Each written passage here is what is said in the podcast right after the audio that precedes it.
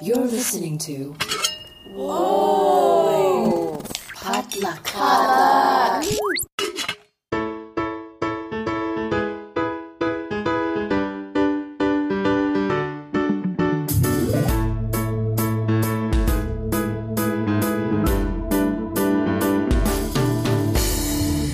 And welcome to Books and Boba, a book club and podcast featuring books by Asian and Asian American authors. My name is Yeh, And I'm Reera Yoo. and we are here today for our mid-month book news check-in for April 2021. April, right? It's April, right? How- It is April. Wow, time time has no meaning. Oh my God, we're like a third of the way through the year already. Can you believe that uh like API Heritage Month is next month? Wow. Actually, not even like next month. It's like in two In a weeks. few weeks, yeah, yeah, yeah. We should probably figure out what we're doing for that. How about we not say that we don't have anything planned for our listeners? I feel like all of us should just take a month off. Like Yeah, after all the stuff that happened to Asian Americans this past year and uh, the the first quarter of this year, just we need a month long vacation. No, we have an excuse. You know, why are you taking the month off? It's Asian American Heritage Month. We deserve time off. But we are here to talk about book deals and book news in the publishing world of Asian American literature. Yeah, uh, we got a bunch of book deal announcements to go through. So let's get started. Uh, Reera, what's our first deal? So, our first deal is Disney Hyperion acquired world rights to In Every Generation by Kendare Blake, the author of the Three Dark Crowns series. In Every Generation is a new YA trilogy set in the Buffy the Vampire Slayer universe. In a world with many Slayers, the new Sunnydale rebuilt on top of the old Sunnydale, one girl, and a werewolf and a demon must stop the Hellmouth from reopening and defeat the forces of evil bent on destroying everything and everyone she loves, including her aunt Buffy. First book is set for winter 2022. Wow. So like Buffy the Next Generation. Yeah. Did you watch Buffy? I watched on and off. I wasn't a like a dedicated watcher, but I remember enjoying it when I did. I I think I watched all of the seasons except for the last one because I heard Oh. about the ending and I was like, "Nope, that's not in my canon. I'm not going to watch that." I know it got weird, and not that we should mention his name, but the guy who created it, um, he doesn't. He's the worst. well, right? Yeah. I mean I mean he's also a bad human being with Yeah. all of the harassment and like the way he treated his writers and also his actresses. Horrible person. We're not going to na- we're not going to name him on this podcast, but I am very glad that Kendare Blake, um, a writer of color, is continuing this universe and taking all the good things from it and Yeah. making like making a series out of it. I mean, her Three Dark Crown series is about like badass women, you know, like Yeah, she's the perfect writer for this. Yeah. All right. Next up, Random House Graphic acquired Next Stop by debut author Debbie Fong. This middle grade contemporary graphic novel follows Pia as she deals with her brother's death and embarks on a magical road trip that changes her life. Publication is planned for 2023. Ooh, a road trip book, but it has magic in it. Yeah. And middle grade contemporary graphic novel. I love that we're, you know, making more content for younger readers because it's never too early to have representation in media. And also, graphic novels are a great way for uh, non readers or hesitant readers to get into reading. Yeah. Um, I know, like, growing up, a lot of teachers are like, that's not like comics are not reading, manga's not reading, but it is. So It is. I'm glad that, like, we're seeing more uh, graphic novels for kids. I once wrote a book report on a JRPG, and my teacher said that's not um, video games don't have real stories. I'm like, what? Oh, what? Um, I probably I- read like ten novels worth of text from this game. Okay, Yeah, I mean, like most video games, they're they're like 600 pages in script writing. like I remember there was a class on video game writing, uh, like right like when I graduated, and I was like, why did I not get to take this class? Sounds amazing, but you know, like video games have changed a lot over the years. Anyway, next up, Little Brown bought at auction This Is Not My Home, as well as an untitled second book by debut author illustrator duo Vivian Chang and Eugenia Yoh. This picture book features a girl whose family moves to Taiwan and learns how a new place can become her home. Publication is set for winter 2023. Yeah, that sounds cute. Moving back to the motherland, I'm guessing. Yeah. I'm not sure, but yeah, like that's that's rough on a kid. I like that there's um you know stories for um you know third culture kids too because that's that's a perspective in our community that we don't usually get a perspective into. So yeah, congrats to Vivian and Eugenia. Um, next up, Knopf has acquired world rights to A Garden in My Hands, written by Meera Sriram and illustrated by Sandhya Prabhat. In this picture book, an Indian American girl's mother applies intricate henna designs to her hands as she recounts family memories and stories. Publication is planned for spring 2023. So, next up, Levine Querido acquired in an exclusive submission world rights to 49 Days by New York Times Metropolitan Diary illustrator Agnes Lee. This YA graphic novel debut is inspired by a Buddhist belief regarding death and the afterlife and is about a Korean American girl who has died and must journey for 49 days.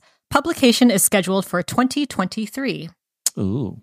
49 days. Yeah, that's like a Korean funeral thing. I'm so guilty because I don't know anything about Korean funerals, uh, despite the fact that like I've had people die in my family and I went to their funerals. Yeah, I mean, usually there's like a funeral director that walks you through the process. So I know the steps, but if you ask me to like do it from my own memory, I would have no idea how to conduct any of these ceremonies. I know that like with um like I both of my grandfathers passed away. Um, for one grandfather, it was like a very traditional burial, like with like the white hanboks and like the parade and like the traditional grave. And then with my other grandfather, it was like very modern because it was in Seoul. Mm. So yeah, I don't know how like funeral culture has uh like retained some of the traditions nowadays. But I'm like really interested in reading this book because maybe I'll be able to learn more about uh, funeral customs and uh, sounds because it's a graphic novel. I'm really interested in seeing the illustrations as well. Yeah. All right. Next up, Philomel bought New School Skirmish, the first in the Airi Sano Prankmaster General middle grade series of books by Zoe Tokushige. Uh, the first book features sixth grade prankster Airi Sano, a Japanese American military brat who always gets in trouble at school, until she meets a teacher who gets to the heart of her troubles. Unearthing an unaddressed learning disability and a spirited kid trying to find her way when the road keeps changing. Publication is set for summer 2022. This sounds interesting because um, it's about like learning about a disability. Uh, I feel like with a lot of schools, uh, with the structure and the rigor, not a lot of accommodations for kids with learning disabilities. And they're usually labeled as troublemakers. So I am I, I think this is a pretty important book in the in the canon of um, middle grade books. Yeah. Now that we know more about the different ways people learn, um, it's cool to see these perspectives get also represented on on the page. All right. Next up, Little Brown bought world rights to bake infinite pie with X plus Y by acclaimed mathematician and author Eugenia Cheng, and it's going to be illustrated by Amber Ren. The picture book is about X and Y who are determined to bake infinite pie with uber smart Aunt Z by using math to bake their way to success. Publication is slated for winter 2022. Oh God, it's like a nightmare. It's like my math homework come to life. I know, living with... in, in in my brain with with infinite pi because you know math yeah. pi for those who don't know math yeah. Because pi is a number that goes on to infinity. Yeah. 3.14 one uh, how many how many digits of pi can you memorize? I have three three digits of pi. That's that's my limit right there. I've thrown out all math knowledge the moment i entered college so i don't know. All right next up Knopf has acquired at auction world rights to Everyone Loves Lunchtime But Zia and its sequel by Jenny Liao and illustrated by Dream Chen. The author's debut picture book follows Zia, a Chinese American girl who learns to appreciate her heritage when she brings foods from her culture to school. Publication is planned for spring 2023. Hmm, maybe it's Ja. I, am iffy on the pinyin there, but um, looks like it's a spin on the lunchtime story, hopefully with a more positive I mean, everyone knows that we have the best food. So yeah, hopefully kids these days are more enlightened, right? So we don't get as much lunchtime moments as as I we mean, did Asian before. snacks too. I feel like kids nowadays they they like love Asian snacks. Like bring on the shrimp chips and like the pocky and like the rice cookies, Yeah, they've seen the light. Or their parents have seen the light. All right, so next up, Random House acquired two untitled middle grade novels by Tae Keller, the author of the 2021 Newbery Medal winning novel, When You Trap a Tiger. The first story is told from the perspectives of three friends, each asking big questions about their identity and future. Their quest to find a mysterious book soon leads them to realize that answers and friendship are rarely ever easy. Publication of the two novels is set for 2023 and 2024. Uh, next up, Page Street Kids acquired world rights to The Best Kind of Mooncake by debut author illustrator Pearl Ouyang, with Kayla Tostevin editing. Um, based on a true story, this picture book centers on the arrival of a hungry stranger at a street market community in British occupied Hong Kong. Publication is scheduled for fall 2022. Ooh. Wow. Lots to unpack piece. there. Yeah, I wonder how much they'll go into the whole, you know, British occupation, colonialism, imperialism thing. But um, mooncakes are always good too. What is your opinion of the best kind of mooncake? What makes a good mooncake for you? I think, I mean, I'm kind of boring. I like a standard mooncake and just like red bean paste in the middle. I don't like the salted egg. I know some people do, but I don't like salted egg in my mooncake. How dare you? No. like I've never I've never had a mooncake before or like the Chinese traditional mooncake before, so Mm, I don't have an opinion. All right. Next up, Amazon Two Lions bought world rights at auction to Ani Dreams of Biryani, written by Namita Moolani Mehra and illustrated by Chaya Prapat, plus a second untitled picture book by the author. Set in Little India, the first picture book follows a cooking obsessed girl who is determined to uncover the secrets to the best biryani recipe in the world. Publication is set for summer 2022. man, biryani sounds real good right now. Oh my god, I'm so hungry. I have not eaten lunch yet, so Mm, of course, all Asian books have really good food descriptions. So, uh, bad Right. decision on my part. Next up, in a four book deal, Scholastic Branches bought world rights to Pet's Rule, written by Susan Tan and illustrated by Wendy Tan Shiau Wei. In this early chapter book series, a chihuahua named Ember has grand plans for world domination and assembles a group of minions made up of other pets to help him rule the neighborhood. Publication of the first book is slated for summer 2022. I'm getting It's like Pinky and the Brains vibe Yeah. from this. It kind of reminds me of like cats versus dogs. I don't know if you've ever seen that horrible movie, but it's uh-huh. about like cats who are trying to dominate the world, and the dogs are part of like this like secret organization that are kind of like CIA, and they try to stop the cats from dominating the world. So kind of reminds me of that. But now it's reversed. The dog is trying to take over the world. Of course, it's a Chihuahua. It's always going to be like the smallest dog that wants to take over the world. You know, it's kind of like Pinky and the Brain. They kind of look like small rats, right? Like little rat dogs. I just, I just offended we all apologize Chihuahua to lovers. all we apologize to all chihuahua lovers.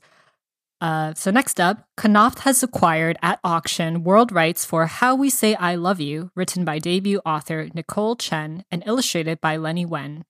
In this picture book a taiwanese american girl's family expresses the love they feel for each other through their actions rather than through their words. Publication is slated for fall 2022 You know- yes to this. How we say I love you, Asian families, where we often do not say I love you verbally. I mean, I've so my family is pretty affectionate, which I realize now is not the norm. Apparently, yeah, same here. Like, I mean, with my my parents, they say I love you often. Yeah. Um, so I mean, a lot of Korean families say I, lo- I love you often. Maybe it's just like a. I don't It know. depends on what kind of Asian you are. yeah, I wonder what it is about because it's. I mean, the um the story is around enough that it is a trope and it is like generally accepted stereotype for Asian families, but I it's just not my experience. But I do know it is for a lot of people. Yeah, and it's good for like kids to learn that their parents do love them, and you know, just because they don't say "I love you," like their uh, other like other children in, in their class, like yeah, Yeah. I think it's good to have like a reference saying, "Hey, it's okay. like your parents still love you even though they don't say it verbally." Yeah, it's like um it's like the the seventh love language or the sixth love language, which is, you know, nonverbal food. It's not I love you, it's have you eaten. Pretty much. All right. Next up, Fable and Friends bought Don't Fall in Love, as well as a second untitled novel from Adiba Jaigirdar, um, author of The Henna Wars. Um, this pun filled YA contemporary romance follows Shireen, a Bangladeshi Irish girl still healing from a breakup with her ex girlfriend, and who can think of nothing better to do than to win the Junior Irish Baking Show, a British Bake Off style reality competition, even if it means competing against her ex and another contestant she may be falling for. Publication is set for spring 2023 and spring 2024, respectively. 10 out of 10 for the title, Don't Fall in Love. um, I love uh, cooking competitions in books, and I used to really love Great British Bake Off until uh, some political stuff happened in that show. so I am excited to read this book, Yeah. uh, especially since it's also a romance. And it's a queer romance, too. Yeah, it sounds messy, which um, which always bodes well for these stories, right? That's true. There's a lot of meltdowns in, in like cooking competitions. yeah. All right. So next up, Orchid has bought world rights in an exclusive submission to The Little Old Lady Who Ate Leftovers by Melissa de la Cruz and illustrated by Primo Gallanosa. Inspired by the Aswang vampires of Filipino mythology, de la Cruz's picture book debut follows Doña Esmeralda, a little old lady who has to eat children's leftovers until she's had enough of scraps and decides to eat everything in her path. Publication is set for summer 2022. Ooh. Seems kind of dark, huh? I mean, vampires. Yeah. and a lot of fairy tales and folk tales have like dark themes, and this is based on Filipino mythology. I know that there's a lot of monsters in Filipino mythology. So, Yeah, congrats to Melissa on on the new book. Uh, next up, Barefoot Books has bought world rights to Zara's Blessing, a Ramadan story by Shirin Shamsi and illustrated by Manal Mirza.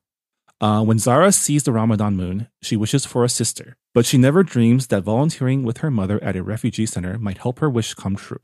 Publication is slated for spring 2022. uh, happy Ramadan to to everyone. I mean, as of this recording, Ramadan is still happening. Yeah. All right.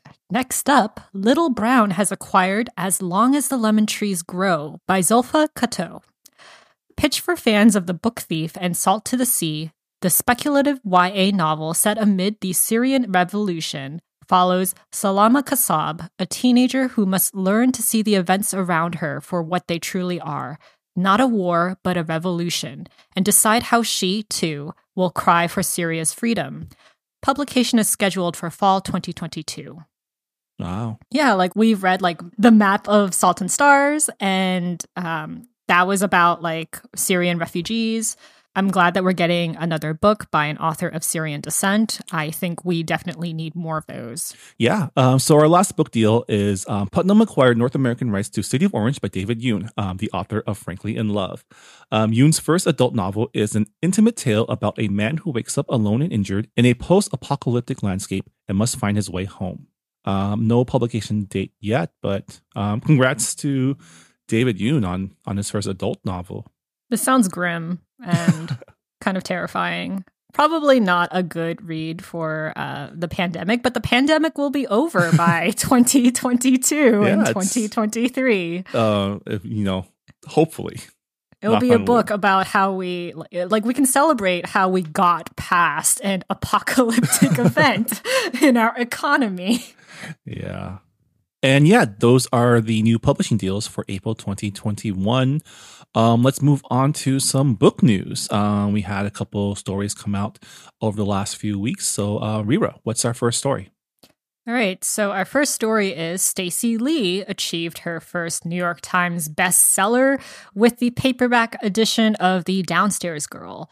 And we've talked about Stacey Lee on this podcast several times. She is the queen of uh, Chinese American history uh, novels, particularly for middle grade and young adult. Uh, the Downstairs Girl is about a Chinese American woman in uh, in Georgia, like I think in like the 1850s. I don't remember like the exact date, but it was like really cool because it's like an actual Asian person in like a Southern Belle town, and you don't really see that in media.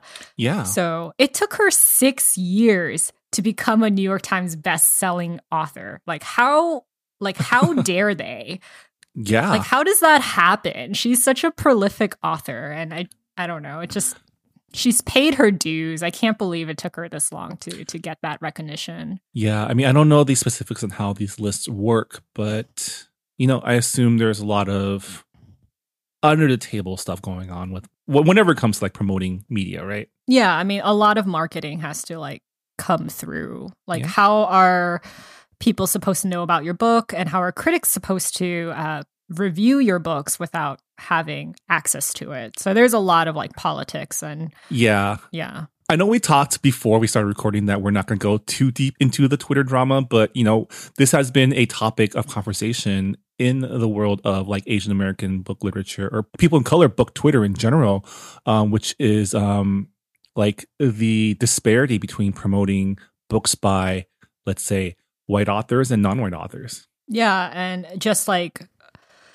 yeah, I don't really want to go too in deep about it, but just like how unwelcoming uh, the publishing landscape can be to BIPOC authors, uh, especially debut BIPOC authors. Um, there's been uh, whispers about how uh, a lot of like influential white authors, uh, they would like have um, like a secret chat where they would pretty much like dunk on uh, BIPOC authors and uh, really just uh, degrade and diss their work. And that's really sad to me that, you know, it's like I can understand the industry, like the publishers and like the editors, but like having fellow authors who know how hard it is to get published, how to get represented, uh, even if they are like non marginalized, like why would you do that? Like why would you punch down? It's it just like baffles me that like someone thinks that that is okay. Yeah, Yeah, and then there's also this issue of um, like non-Asian authors taking from our culture and profiting off of it, and uh, just not giving back to the community at all. I can I can list a couple of authors on the top of my head. I'm not going to mention them, but they have written some really problematic uh, stuff on Asian American culture and a lot of stereotypes that are wrong, and just like blatantly. Um, you know saying that they are doing this for representation. And it's like how how dare you? You do not represent us. Like how like you don't know our struggles. And even if you do it's from secondhand information. And you need to know that we're not a monolith. And just like the idea of uh like you know like there was this idea of like if you don't like the book if you find it problematic like just don't read it. And i say fuck no to that. And i think a lot of people agree with me that uh now it's like enough is enough. Like these problematic children's books they kind of foster early systemic racism and you know like we just have to do better as like a publishing industry and uh, BIPOC voices deserve to be uplifted, not just when tragedy happens, not just when people get murdered. Um, it's really unfortunate that, like, after the Atlanta shootings, I was really glad that there were reading lists that were being shared. Um, I'm really glad that our Stop Asian Hate reading list got shared a lot. But I really hate the fact that um, it just took a tragedy for people to actually notice us. And uh, just like looking on social media a lot of that support is evaporating. And it, it just feels like everything is going back to the way it was. And our our voices are just not it's just going back to being uh like ignored. Yeah. or at least like not considered like an important problem I think, yeah, I, I- think we we see this a lot. You know, support comes in waves, and you know, this for better or worse, our pop culture is based all around trends, right? It's what's hot right now, and I think the challenge for like culture makers is to how do we how do we make it so that diverse stories are just standard, right? When when can we like you know, when can we stop calling them diverse? When can we just call them, you know, American stories or, you know, normal stories about people? It's easy to think that we've made so much progress because like compared to maybe like a decade ago, there are a lot more options now. But if you look at the big picture, we're still just a drop in the bucket, right? Like we go through our book news every month and there's so many book deals coming out and it feels like there's a lot. But really, like when you actually go in and you're pulling these stories, it's like every one out of every 10 is what we're pulling from right? It's it's not it's it, it, feels like there's a lot but it's still just like a drop in the bucket. Yeah like i also collect uh new releases for work. So i know what is coming out like almost every week uh depending on how busy i am. And there'll be like maybe one or two titles by an asian author out of that list. And uh they're they're like 95% of the time in like the children's and like YA genres. And it's like, where are all of the adult books? Where are all of the literary works by authors of color, by Asian authors? And when I do see them, it's it's like I don't know. I don't want to say typical, but it, they're issue books or they're like multi generational sagas. And of course, I love books like Pachinko, for example, and I think it's really important to have those books. But at the same time, like if that is the only type of story that I'm seeing like every week or every month, I guess, because not every week those types of books come out, that that is a problem. And I think Lee and Low did a survey last year and it was like 4% of books that were published in the last like 5 years were by authors of color and then i think it was like 2% that was like actually people who who were like i don't think it was even like asian authors. I think it was just non-black authors. And that's that's just yeah. like a travesty. Like how like you you would think that things have gotten better but um it's only marginally like the, right? It's just yeah marginally and I hate the fact that they're like the the idea that diversity is a trend. It's like, oh, like you guys are so hot right now because own voices and diverse books, they like have so many resources. And it's like, yeah, we have those resources because they didn't exist earlier and there was a need for them.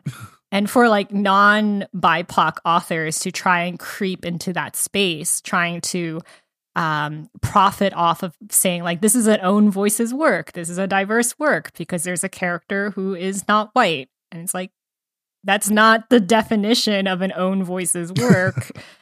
but they get all of the marketing and support from big publishers and yeah. I don't know. It's just that that one male white author who shall not be named, who said that he researched his book by eating Pocky and sleeping with like a volume of Akira the manga and just like watching a lot of Akira Kurosawa movies. I'm just like, that's not that's not research. I mean, yeah. I mean, I think the bar was lower back then, right? Like, wasn't the story that the writers of Disney's Aladdin did their market research by going to like an Arabic like trade show or something? But this, but this author is like the interview that he said all of this was like back in like 2015, oh. not even like that long ago.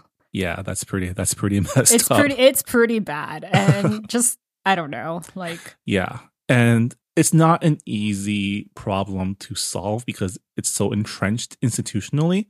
It's not just we need more writers, we need more people in publishing, we need more people in marketing, we need more people making those decisions on who and what and where and why to publish.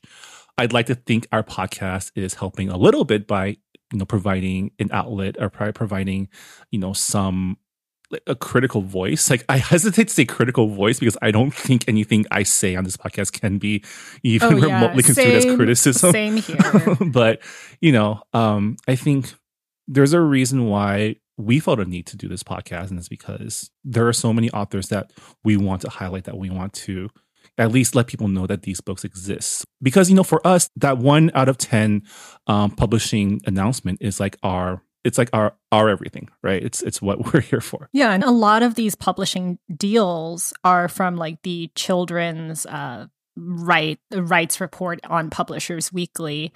And for a lot of like we we've talked about this before, but um, a lot of these authors are writing books that they didn't have when they were children, and that is why they are writing them. Yeah. And uh, to them, and to also like authors who are from uh, to to readers who are in the same background, it is their everything. It can be world changing for them. Um, yeah, sorry that we like. Actually, no, I don't apologize. This was a very important discussion. I wish we can go more in depth with it, but I feel like we need to bring someone like Ellen O and um, like other authors from like the Asian Author Alliance to talk with us about the subject because they are professionals and they probably have more inside information. Yeah, we probably should bring them on the show. Um, I'll make a note. Bring Yeah. smart people on show to talk Yeah, about bring- smart stuff. Bring people who actually know their stuff.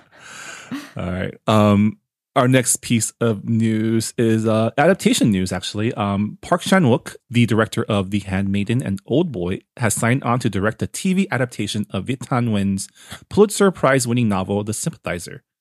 The uh, ad- adaptation is produced by A24 and Rhombus Media. I screamed when I heard about this. Um, because Viet Thanh Nguyen post like tweeted about this before the deadline article came out, Mm, and I, I he broke like, embargo. I think, I mean, deadline wasn't fast enough. What were they doing? Uh, but I'm I'm so excited because Park Chan Wook is like one of my favorite directors ever. Uh, I love The Handmaiden. It's probably one of my favorite movies. Um, just like the way that um the story structure is in that in that in that movie, and just like how masterful the um the like editing and uh, just like like everything about that movie is just so well crafted. And Old Boy, obviously, it's a classic. Um, it's been remade in America. It's really bad. Don't watch it. So I like. I really believe that he could do. Uh, the adaptation of the sympathizer really well because he understands like dark themes and he's done a period piece so he seems to have like everything to like Yeah. make this work. I think um I mean it's good that the author is on board as well. Um you know ne- none of neither of us are Vietnamese so um, we can't speak to the how we feel about um a non-Vietnamese director directing the series but Park Chan-wook does have the bona fides and the I guess artistic sense to really make the series like stand out. Um I think those align really well and you know um the author himself is super excited about it. So yeah, I mean, it, I think it bodes well. Um, still, there's no details on you know what the the series is going to be like, who's being cast in it, but um, it's cool to see like our prestige books being adapted on the screen. You know, we're still waiting on more news from the Pachinko adaptation.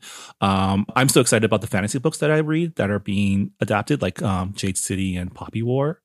Um, yeah, Poppy War got picked up, right? yeah, Yeah, so we have a lot of um of like Asian works that are being adapted right now. And pretty soon that means more Asian actors, more Asian directors. Hopefully, I mean, I don't, I don't see them Hopefully. whitewashing the sympathizer. I don't know how they can do that, but uh, No. for the fantasy ones, I'm like, okay, I know they should know better, but in the back of my mind, I'm like, oh, there's still a chance they might. the thing about, about like the sympathizer um like we've talked about this before how like the vietnam war being told from like a western perspective an american perspective uh it's very different from how vietnamese people view the war.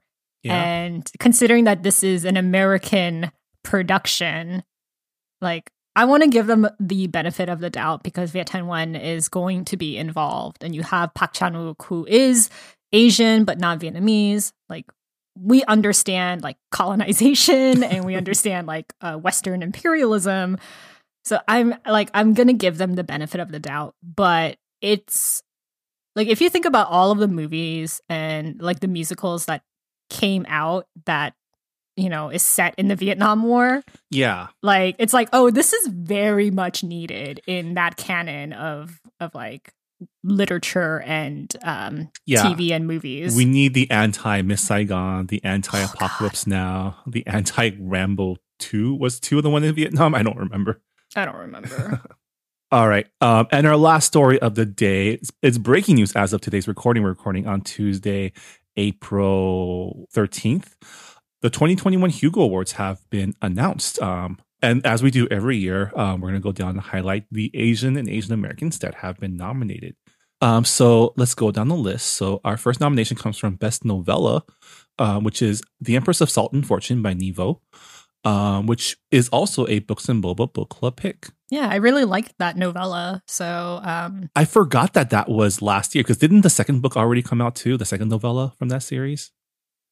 I don't remember. I just know that Nghi Vo uh, is working on um, working on a full length novel, and it's like an Asian twist on the Great Gatsby. Oh, nice. Okay, so next uh, we have for best short story, The Mermaid Astronaut by Yoon Ha Lee. Yoon Ha Lee is the author of the uh, Nine Fox Gambit series and also the um, I think it's a standalone. I'm not sure. Maybe maybe it's not, but he, uh, they're the author of uh, Dragon Pearl, which is a middle grade sci-fi book. Yeah. Um, we haven't touched Nine Fox Gambit yet because um, I, I worry that it might be because I've heard it's pretty dense in terms of I've sci-fi. read it. I've read it, and I don't think I can discuss it on the show. I am not. I am not smart enough. Um, I, like I can read pretty fast, and that book took me days to just get through because I was like, "What is happening?" I am not a hard sci-fi person. You might like it though, Marvin. It I might have- be your jam. I have it on my bookshelf. I just haven't opened it up yet. But um, yeah, congrats to Yoon Ha Lee. Also nominated for Best Short Story is A Guide for Working Breeds by Vina Jie-Min Prasad, uh, which was part of a short story collection um, about robots. So congrats to Vina as well for the nomination. All right, next name that I see on this list is for best series, The Poppy War by R.F. Kuang. Yeah, that's the one I'm rooting for because that's the only series on this on this list that I've read. Congrats to Rebecca on her nomination and for because last year she was nominated for the Astounding Award, which is not a Hugo, but now she can officially say Hugo nominated author R.F. Kuang. Yes.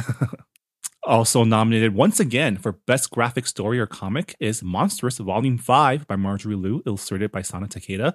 I'm pretty sure Marjorie has won this award for like the last, like, since this podcast has been a thing, Marjorie Liu oh has won yeah, this since award, right? since like 2016. Yeah. Um obviously cheering on Marjorie to win again. Yeah. Let's not break that streak. There's some there's some tough uh, competition this year though. There's a Octavia Butler Oh, yeah. But a Monstress still strong. I, I need to catch up on Volume Five, but Monstress was one of our first book club picks, and you know we know how to pick them, right, Reera? Sure. um, for best dramatic presentation, long form, we have Birds of Prey and the Fantabulous Emancipation of One Harley Quinn, which was um, directed by Cathy Yan and written by Christina Hodson, um, two Asian American women. So congrats to them on the nomination. Um, have you seen Birds of Prey? No, I have not. It's I feel really like I haven't I haven't watched any TV, You should- Marvin. you I've just been watching murder documentaries and and like uh like late night shows. So yeah. Yeah. Um, for best dramatic presentation short form, which is TV, we have The Expanse, Gaugamela. The Expanse, of course, is showrun by Naren Shankar, who is a South Asian um, veteran of sci-fi television. Um, for best editor long form, we have Diana M. Pho and Sarah Guan. Um, for best professional artist, we have Rovina Cai. And those are the um, highlights from the Hugo nominations for 2021. Um, good luck to all of the nominees and congratulations. And yeah, with that, um, that'll do it for this episode of Books and Boba. Uh, Reera, as always, thank you for compiling all the great book news um, from all around the internet for us to report on.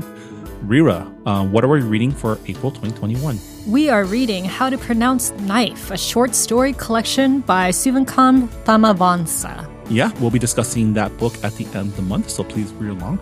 And if you finish, let us know what you think on Goodreads. All right, thank you for joining us for our mid month book news review for April 2021. We'll be back next week with an author interview with Mia P. Manansala, um, the author of Arsenic and Adobo. So uh, please look forward to that. All right. Bye, everyone. Bye, everyone. Thanks for listening to Books and Boba. This podcast was hosted by Marvin Yueh and Reera Yoo and edited and produced by Marvin Yueh. Follow the book club on Twitter and Instagram by going to at Books and Boba and engage with us on Goodreads on our Goodreads group. You can also check out past episodes of the podcast by going to booksandboba.com and by subscribing to us on your favorite podcast app. Don't forget, you can support Books and Boba and Asian American authors by purchasing books at our bookshop.org account. Check out the link in our show notes and also at booksandboba.com. Books and Boba is a proud member of the Potluck Podcast Collective, a collective of Asian American hosted podcasts featuring unique voices and stories from the Asian diaspora. Learn more about the collective and check out our fellow Potluck shows by visiting the website podcastpotluck.com. Thanks for listening.